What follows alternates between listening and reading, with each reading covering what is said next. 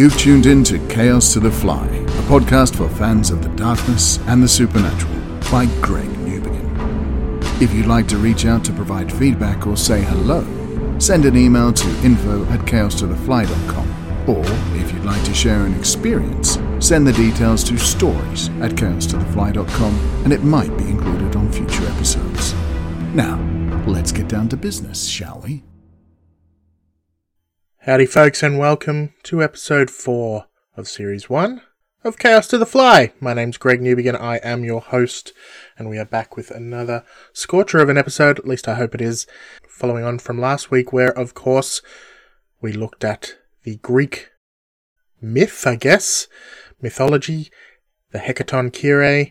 We had an awesome tale of a Lake Burton encounter, which was really well written uh, and of course, I had a review of Clive Barker and the Scarlet Gospels. It's not what it's called, it's the Scarlet Gospels, written by Clive Barker, but still, it was good. If you want to hear any of those things, go back and have a listen. Of course, this week we have three more things, as we always do. We're looking at Moloch, a demon that I've mentioned. Well, I don't know if I have mentioned him once or twice, maybe or perhaps I mentioned him in the preview episode. I can't remember. We've got one fairly lengthy story again this week, followed up by a review of a Spanish language film called The Platform. So stick around to hear that one. At the end, I'll go over some reviews, I'll talk about some other stuff, and of course, my weekly secret. Ooh. So stick around for the end if you want to hear more. Anyway, on with the show.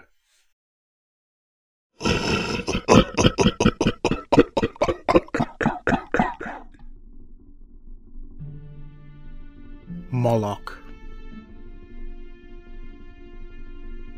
Moloch, also known by many other variations including Molech and Milcom, is an ancient Canaanite god often associated with child sacrifice. The Canaanite religions, for those unaware, refer to a group of Semitic religions of those living in the Levant region of Eastern Asia, those countries close to the Mediterranean Sea. Of course, this includes the many religious beliefs of Sumer, Akkad, and Assyria, in addition to the ancient Hebrew of the Israelites. As such, Moloch was itself a god among many gods, as these were polytheistic religions. However, as time developed, and ancient Judaism itself changed, worship of any god apart from Yahweh soon became blasphemy. For this reason, references to Moloch abound within the Christian Bible, although modern Christianity is considered a monotheistic religion. The origin of the name is believed to have originated from the root mulk, which meant king, and is used somewhat interchangeably at the time to mean both king and Moloch, so the link is pretty clear. The alternate version of the name, Milcom, is very similar to Malkam, a biblical term that meant great king and referred to an ancient Ammonite god. Some also believe that Moloch is linked to, or possibly an alternate name for, the ancient god Baal, a word that itself meant lord or master. However, Baal also has a deep history of its own, and can be used to refer to gods in general or indeed solely to the devil, if you believe in such things, so we will put that one over to the side for now. Moloch is also referred to as the sacred bull, and is thus depicted in such a way, either as an anthropomorphized bull or as a man with the head of a bull. Other depictions show a huge bronze statue with the head of a bull, at the base of which is a fire lit for the purposes of sacrifice. In fact, it is understood that those that were to be sacrificed were put into the hands of the statue, which was rigged at the time to move, dropping the sacrifice into the mouth of the statue and thus into the fire in its belly. More frightening, though, is that the sacrifices themselves were said to include children. The statue was said to have had seven chambers, into which varying sacrifices were placed flour, turtle doves, a ewe, a ram, a calf, a cow, and lastly, a child. At this point, Said fire was lit, and the beating of rhythmical drums would then drown out any cries that could be heard from within. And why sacrifice children, you may ask? A perfectly reasonable question with, in my opinion, no reasonable answer. Some say it was an offering to the Greco Roman god Cronus, also known as Saturn who ate his own children in an attempt to thwart a prophecy that one would later kill him.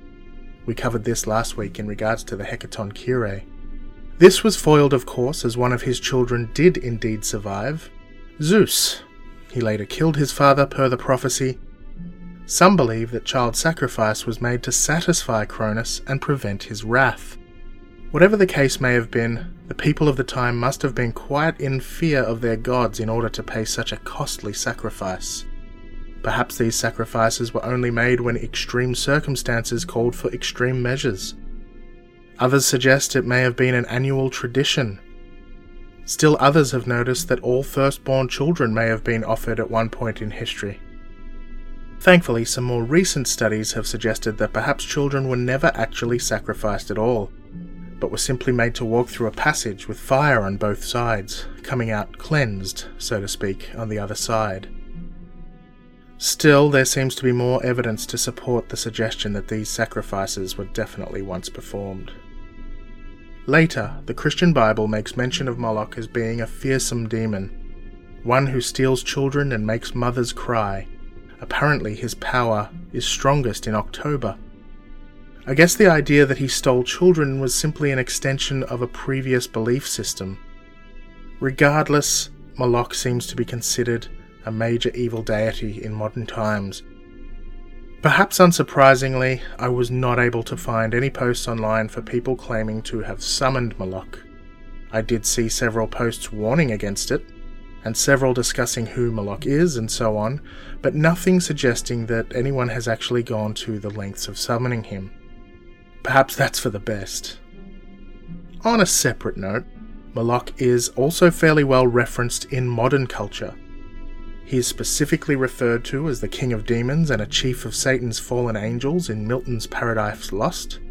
Fritz Lang's Metropolis from 1927 includes a sacrificial temple worshipping Moloch. He's referenced in Buffy the Vampire Slayer, Supernatural, Dirk Gently's Holistic Detective Agency, Try saying that one three times fast. And Sleepy Hollow. However, he's perhaps most famously referenced in Allen Ginsberg's 1955 poem Howl, in which Moloch is used to represent the Industrial Revolution and American corporatocracy. Metaphorically speaking, of course. Moloch is perhaps not the first name that comes to mind when you think of gods or demons, but clearly he has had a major effect on life as we know it from religious beliefs through popular culture. I find the history fascinating.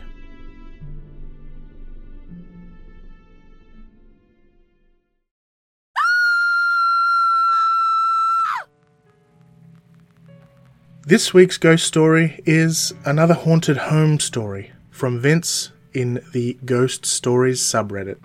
Definitely worth checking out the Ghost Stories subreddit, lots of awesome stuff is shared there. When my grandpa died, my grandma moved in and bought a condo from this one elderly woman who had multiple husbands that had died across her lifetime. Before we moved in with her, she was experiencing weird occurrences. I remember she told us once that she'd been sleeping upstairs in her bedroom only to wake up in the middle of the night and find someone playing with her toes, pulling them and poking them. She also said one night it was as if someone was just pushing her bed against the wall with immense force. Another night, she was so frustrated she said aloud, Whoever you are, stop bothering me or give me the winning lottery numbers. I guess they didn't have the winning lottery numbers because whatever was bothering her stopped for a little while. After we moved in, some interesting things happened over the years. My first occurrence there was during a cold and snowy December. I'd just received Grand Theft Auto 5 for the PS4 and was playing it upstairs on my TV. It was 2am, and I got this weird feeling that something was watching me. I turned to my right, and as soon as I looked, the sunroof fogged up more and more over the period of a couple of seconds. Suddenly, the imprint of a mouth or a lip appeared within the fog on the sunroof. In a heartbeat, I turned off my PS4 and ran downstairs to my bedroom. Our dog always used to bark in the dark hallways of our house, and when he did so, he'd keep backing up as if he saw someone or something. Another time I was up late by myself and I had the lamplight next to me. I went to turn it off and I was on my way downstairs. As soon as I was done shutting off every light upstairs, just as I opened the door to the basement and started to walk down the steps, I saw a light pop on in the corner of my eye. I turned and suddenly noticed that the same light I was sitting next to earlier had turned itself back on. Once again, I made sure all the lights were switched off and went down to sleep. When my dad got up for work at 3am, every light in the house had been turned on. All the lamps, the kitchen, the bathroom, every light possible. One night, I went to bed and my family and I were all sleeping downstairs. It was 3am. My mum and I were both awake, and we both heard footsteps upstairs, as if someone was up there walking about. We also heard closets opening and closing. No one was up there but my grandma, at least as far as we knew. And she wouldn't be up at 3 am. We heard this on and off for about 30 minutes, somewhat faintly. Finally, we got the courage to go upstairs. As expected, no one was there, and my grandma was fast asleep. The next morning, we told my grandma, and it occurred to her that the night before this happened was the five year anniversary of my grandpa's passing. One afternoon, my dad was out, my brother was working, and my mum and I went to go pick up my brother from work. My grandma was the only one home. She walked into the kitchen to get a glass of water, and she heard my voice specifically calling her from the back room Grandma, come here! She knew I wasn't home. No one was. She stayed frightened in the kitchen until we got home. Yet another night, my mum fell asleep on the couch upstairs watching TV. I couldn't tell you what time it was, but it was late. She woke up and she saw a young boy sitting above our TV set in an empty compartment of the wall unit, almost as if he was hiding. When he noticed my mother looking at him, the boy looked at her and put his finger in front of his mouth, as if he was telling her to be quiet while playing hide and seek. One year, around Christmas, we had all of our Christmas presents under the tree and more presents stacked against the wall. Everyone was in the kitchen, and I was once again sitting on the couch playing my Nintendo DS on my own in the family room. Suddenly, I heard a loud bang, as if someone had picked up a box and threw it as hard as they could against the corner wall. I was convinced something had to have broken, and I looked around to see what had happened. But nothing was knocked over, and everything was exactly as it was. The rest of my family was talking in the kitchen, and nobody heard the sound but me even though the sound happened between us and was loud enough to shock me from my game. Strange. Growing up, my brother always got blamed for when things went missing. He used to eat the food stored away in our cabinets in the fridge and then lie about it afterwards. One morning before high school, around 6am, my brother and I were laying in bed. Both of our phones were charging upstairs. My mum opened the basement door and yelled, Anthony, what have you done with the peanut butter? My brother responded that he didn't know. He hadn't eaten any peanut butter recently. They were arguing back and forth between the basement and upstairs, which was quite a distance in reality. My mum then randomly received an SMS message pop up on her phone which said, Not everyone likes peanut butter. Not everyone likes peanut butter. It was strange. It repeated twice and then completely disappeared from her phone. She went through her messages afterwards trying to find it, but she couldn't find anything. Later, she told us it had popped up with no phone number or reference to who had sent it, and then completely disappeared after she had enough time to read it. She thought it was my brother at first, but then saw that both of our phones were charging upstairs on the table and she kind of freaked out a little. Another time, around 8pm at night, I was once again playing my DS alone. Everyone else was in the basement and my mum wasn't home yet from bowling. The TV was off, and then, clear as day, almost as if someone was face to face with me, I heard a very distinct hello. The voice was almost exactly like my cousin Andy. However, my cousin Andy had died years before this incident. I was really close to him. Occasionally, while my family was in the basement sleeping late at night, I would sometimes be still up playing PS4. The door to the basement would always be closed, but every now and then I would hear a sound as if someone was pressing their body up against the door. It was a weird sound, and I don't quite know how to describe it. Kind of like something rubbing up against the door. It was really spooky at the time. Just last year, I was playing PS4 downstairs and I went upstairs at 2am to get something to eat. As I opened the door to the basement, I saw a ball of light hovering over my kitchen table. All the lights were off, so obviously it was really noticeable. As soon as I got a glimpse of it, the ball of light quickly swept in the direction of my family room and disappeared, never to be seen again. It was almost as if I wasn't supposed to see it, or I was interrupting whatever it was doing. A weird thing that happened a lot since we moved in about eight years ago our clothes started going missing, and then they'd randomly appear days later. This happened to everyone in my family, but most frequently to me. Sometimes I wouldn't find them for months, and then they'd just randomly appear out of the blue. It would piss me off a lot. There were lots of little things that happened, but I can't remember everything. Even today, sometimes I feel like someone is touching my body with their hand lightly while I try to sleep at night. It's not a pleasant feeling. Anyway, the very last thing that happened in this house. We were all downstairs sleeping. My mum got a call on her cell phone at 3am from my grandma asking why the neighbour was in her bedroom. My mum and I ran upstairs, and my grandma was startled, but no one was there in the room with her. My grandmother kept saying that she was hiding, and that the woman had red hair, and she'd said three words to her, but she'd forgotten what the woman had said. She thought it was the neighbour because she couldn't think of another logical explanation, although the neighbour didn't have red hair. The scariest part about all these stories? I'm still living in that house today. We haven't had any occurrence since, and we've done nothing to stop it either. The more I got involved with my religion and educating myself on spirits and demons and whatnot, they stopped bothering us. I can't be sure that this was the reason, but the coincidence is pretty clear to me.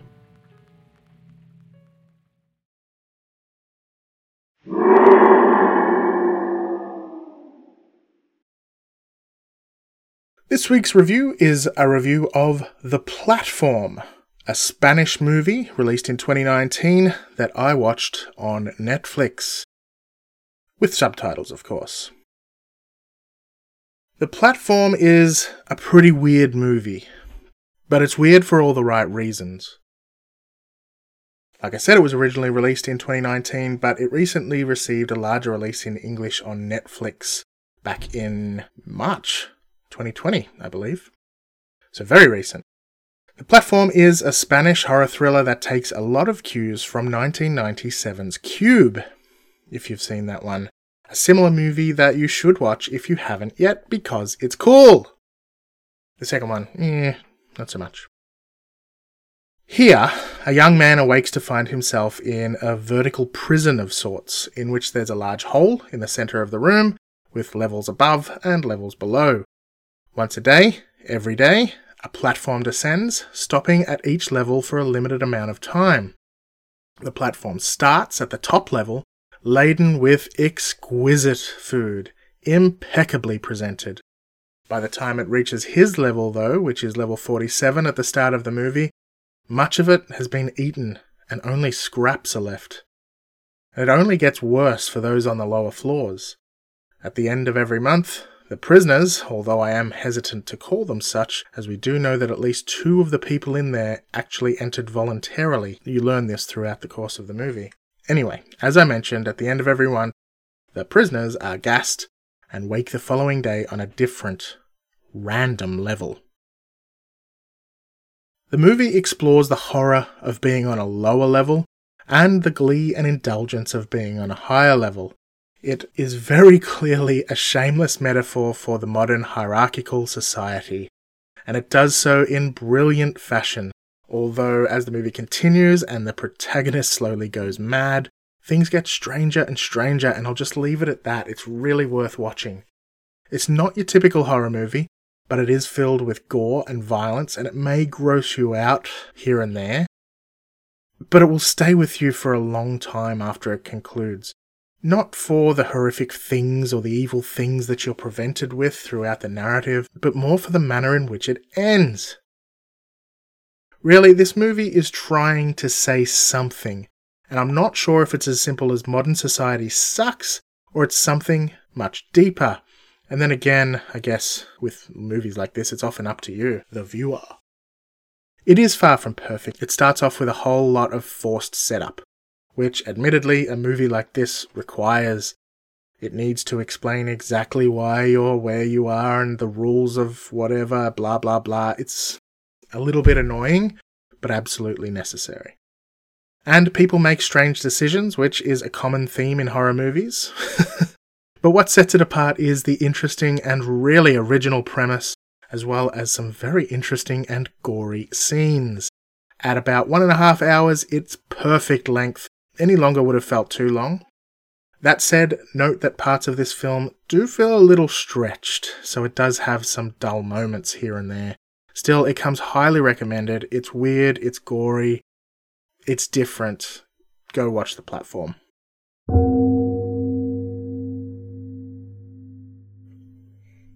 Alrighty, that is it for the primary content for episode 4.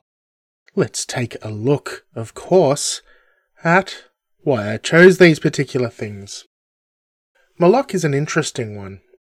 When I first started looking into demons and things, the first came that came to mind were, of course, the main ones that everyone thinks about: the Beelzebubs, the Satans, and Lucifers, and all these different names for what many in of of the Christian persuasion give to the same entity, but really had different origins. However, the more I looked into demons, I found that there were so many different ones with so many different interesting, quirky backstories or histories. And really, the first one I probably came across was Moloch, and I can't remember where it popped into my mind, what I was looking at, what I was doing, but just uh, my brain kept coming back to Moloch. I kept seeing a picture of the the great bronze statue and things like that. Just kept cropping up, so I knew that was something that I had to tackle. There's plenty of other things over time that I know I absolutely have to tackle, such as the, the jinn of Islamic tradition. Yeah, there's there's quite a few things that I absolutely must check out, and Moloch was at the top of that list. I just decided not to go with him for the first episode because I thought Pazuzu might be more um, palatable for those that were newcomers to the show. Anyway, the Moloch section today was fantastic. I really enjoyed doing the research for that one. I enjoyed getting to finally read it out.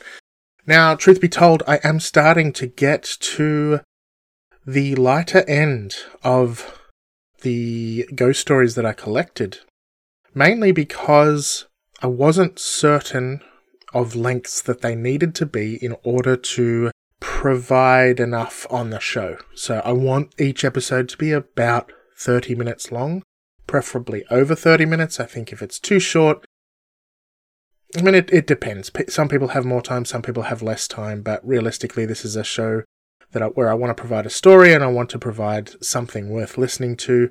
And I'm just, just not sure if, you know, 20 minutes or less is really worth listening to, but that's just my opinion. Feel free to send me yours. Uh, info at chaos to the fly is where to send me that kind of information. But yeah, that's what I'm targeting. And a lot of the stories I have, when it comes down to me finally reading them out, are often five minutes or less.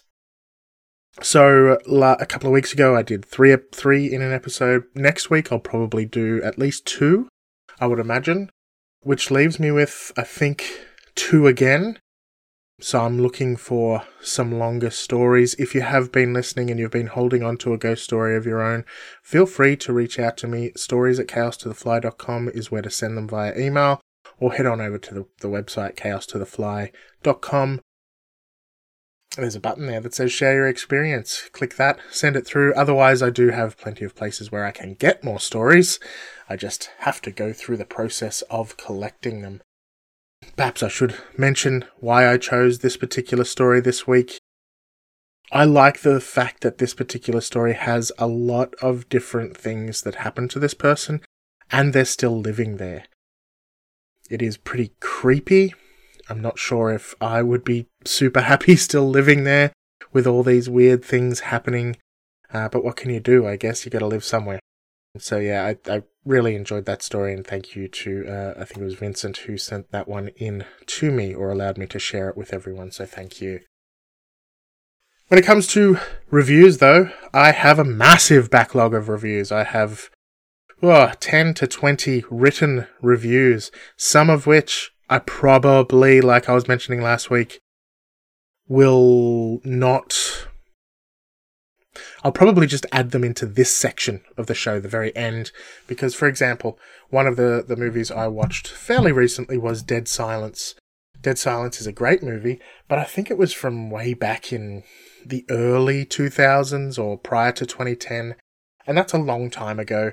Probably a lot of people have seen it, and I don't think it's worth dedicating a whole section of the show to a movie that maybe a lot of people have already seen. So that's why I decided to skip on some of those. So I mean, it means that I'll I'll have I've still got more than enough recent stories to add into the show. But uh, sorry, recent reviews that I can add into the show. But I've also got a backlog of older stuff that I can put in as well, which is cool. This week, though, of course, I did the platform the reason I chose this one is because I watched it fairly recently and it was really exciting. It's only just been released in the English language on Netflix. It's, you know, a month or two ago. I definitely recommend people go out and see it. I don't think many people have seen it as yet, so that's why I decided to choose that one because it's brand new. I've got a few more from recent years, such as uh, Brightburn, A Quiet Place, uh, Three from Hell, Maggie, those ones have come out over the last couple of years. Maybe people have seen them, but I don't think people have, uh, many people have seen them as yet, and I do recommend them, so they'll be on future episodes. Anyway, I've got a little bit of a reviews update. There have been a couple reviews that have come through iTunes in particular. So thank you to anyone out there that has been listening and has decided to leave a review on iTunes. Thank you for that. I think we've got three now. So that's pretty exciting. The first one, and I'm going to start reading them out um, when I have reviews to read out. So the first one is from someone who's called themselves NY, which I assume is New York, New York Boobies, if that is your real name. And this was left on the US iTunes uh, podcasts, reviews, whatever. And it was under the heading Intriguing, and this was actually left before episode, sorry, before season one had even started, just after I'd, I'd, dropped the preview. So it says, This sounds like it'll be an awesome show based, based off the preview. We'll definitely check it out. So that's pretty cool to have received a five star review before the season even started. So thank you to New York Boobies for that one. Or NY Boobies. Maybe it's Neil Young. Neil Young's boobies. I don't know. Does Neil Young have boobies? I haven't seen him recently. But thank you for the review. If you'd like to leave a review, leave them wherever you like. Castbox is a good one if you're an Android user. Uh, Podcast Republic, Podcoin. There's plenty of places. Podcoin? Podbean? Whatever. Plenty of places that you can leave reviews if you're an Android user and if you're an iTunes user. Straight into iTunes. People get to see it. I'm still hoping that I'll get in the uh, new and noteworthy, uh, but I'm not sure if we're growing fast enough to get there. And that's life. If we don't get there, we don't get there. But hey, let's give it a shot. Anyway, I wanted to talk about some interesting stuff. And of course, my secret uh, growing up little thing about me. Is it secret? I don't know. But back in the day, I used to love comic books, as many as many of us did. I went through a phase though where I I was reading some Marvel comic books and things like that, but I was mainly a big fan of Image and mainly a massive fan of the Spawn comic books. I collected oh, issues 1 to about 70 before I slowed down and stopped reading. I've now got, I think, uh, issues 1 to 200 or to 250 in digital format. But I don't like Spawn as much as I used to. I don't know what it is about Spawn that I did like all those years ago, but the Spawn that exists now is not the same as it was back then. It's just not as enjoyable. I also used to like the Savage Dragon back in the day. That was a really cool comic. It's gone a bit too sort of wacky for my liking now. I, I like more serious stuff now, so I really enjoy Saga, of course, and just more recently, I've started sort of getting back into, if you like, Marvel stuff. And I don't really know why. I've always liked X Men and things like that. But I always found Marvel could be a little bit too wordy and long and painful. When I read comics, I generally want something that's hard hitting and fast moving.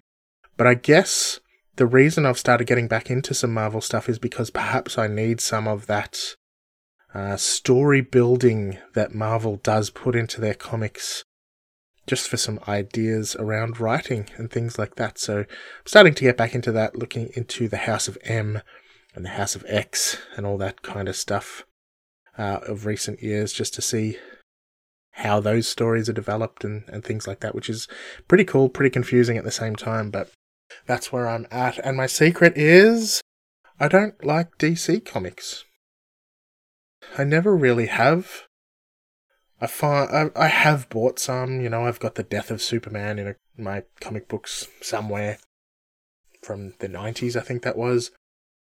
I've got some DC comics. I've always found Batman to be a bit boring. I know, ludicrous. I just have never really enjoyed DC. I think DC takes itself too seriously, which isn't a bad thing. There's plenty of people out there that enjoy the serious take that DC takes. I enjoy the more far fetched stuff that Marvel takes, although again, Marvel does tend to be a bit dull at times itself, which is why I really liked Image. Image comics, at least when it first started coming out, was just sort of in your face action, whatever. so I really enjoyed that. But, you know, I guess I'm getting older, so I'm starting to change. But I doubt I'll ever change when it comes to DC. I just will never be a DC boy. I don't understand the the internet's love for Batman. Uh, I think it's another case of the internet just jumping on bandwagons. Let's all like the same thing. Okay, internet. Anyway, I'm rambling now. So that is enough for episode 4 of Chaos to the Fly. If you do enjoy listening to this show week on week, please rate, review, like, share, all that good stuff to help spread the word and get the word out about Chaos to the Fly so that other people can enjoy it as well. The more people we have listening, the more feedback I get so that I can make the show better, or I can come across some really cool new stuff that people suggest to me, or I just might get some really cool stories via email. So, yeah. Rate, review, like, spread the word. I am considering adding interviews with paranormal investigators into future seasons, if not into season one. It's just something I thought of the other day out of the blue. I do follow a couple of paranormal investigators on Facebook, mainly so that I can share their stuff on Chaos to the Fly when they share something cool and interesting. But it crept into my mind that, hey, I could always reach out to these people and see if they'd be interested in doing an interview, talking about why they do what they do, talking about some of the experience they've experiences they've had and things like that. Uh, I thought that could potentially be interesting in place of the regular three sections of an episode, or on top of. Just make an extra long episode every once in a while. Let me know your thoughts. Let me know whether there's any interest in this. Info at chaostothefly.com, of course, is the place to send that kind of information to. Talk to me. Talk to me, good people. Let me know what you think of the show. Anyway, I will see you next week with episode 5. Look forward to it. I know I am. Catch you then. Bye. Chaos to the Fly might mostly be my little project, but it couldn't be what it is without the help of some key individuals and resources. So I'd like to thank the following. Thanks to Simon Exley for his brilliant music making skills, providing all music used in the show. You can look for his work at inexilerecords.bandcamp.com. Thanks also to Mr. Mr. Yarn for his glorious voice work, which you can hear in the intro and outro. You can find him at disco underscore box on Twitter. And last but not least, thank you to Simon Sherry, who provided the excellent artwork for the show, including our spooky mascot. Follow Simon at Simon Sherry on Twitter. Before I go, however, I should mention that the sound effects were obtained from zapsplat.com. And if you're looking for me, you can find me at Mad Capsules on Twitter.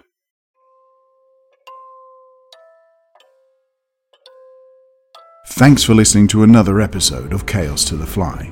It would really help if you could leave us a review on iTunes or simply share the podcast with others you feel may be interested. To keep the spooky conversation going, follow us at Chaos to the Fly on Twitter and Facebook. Back to work, flies.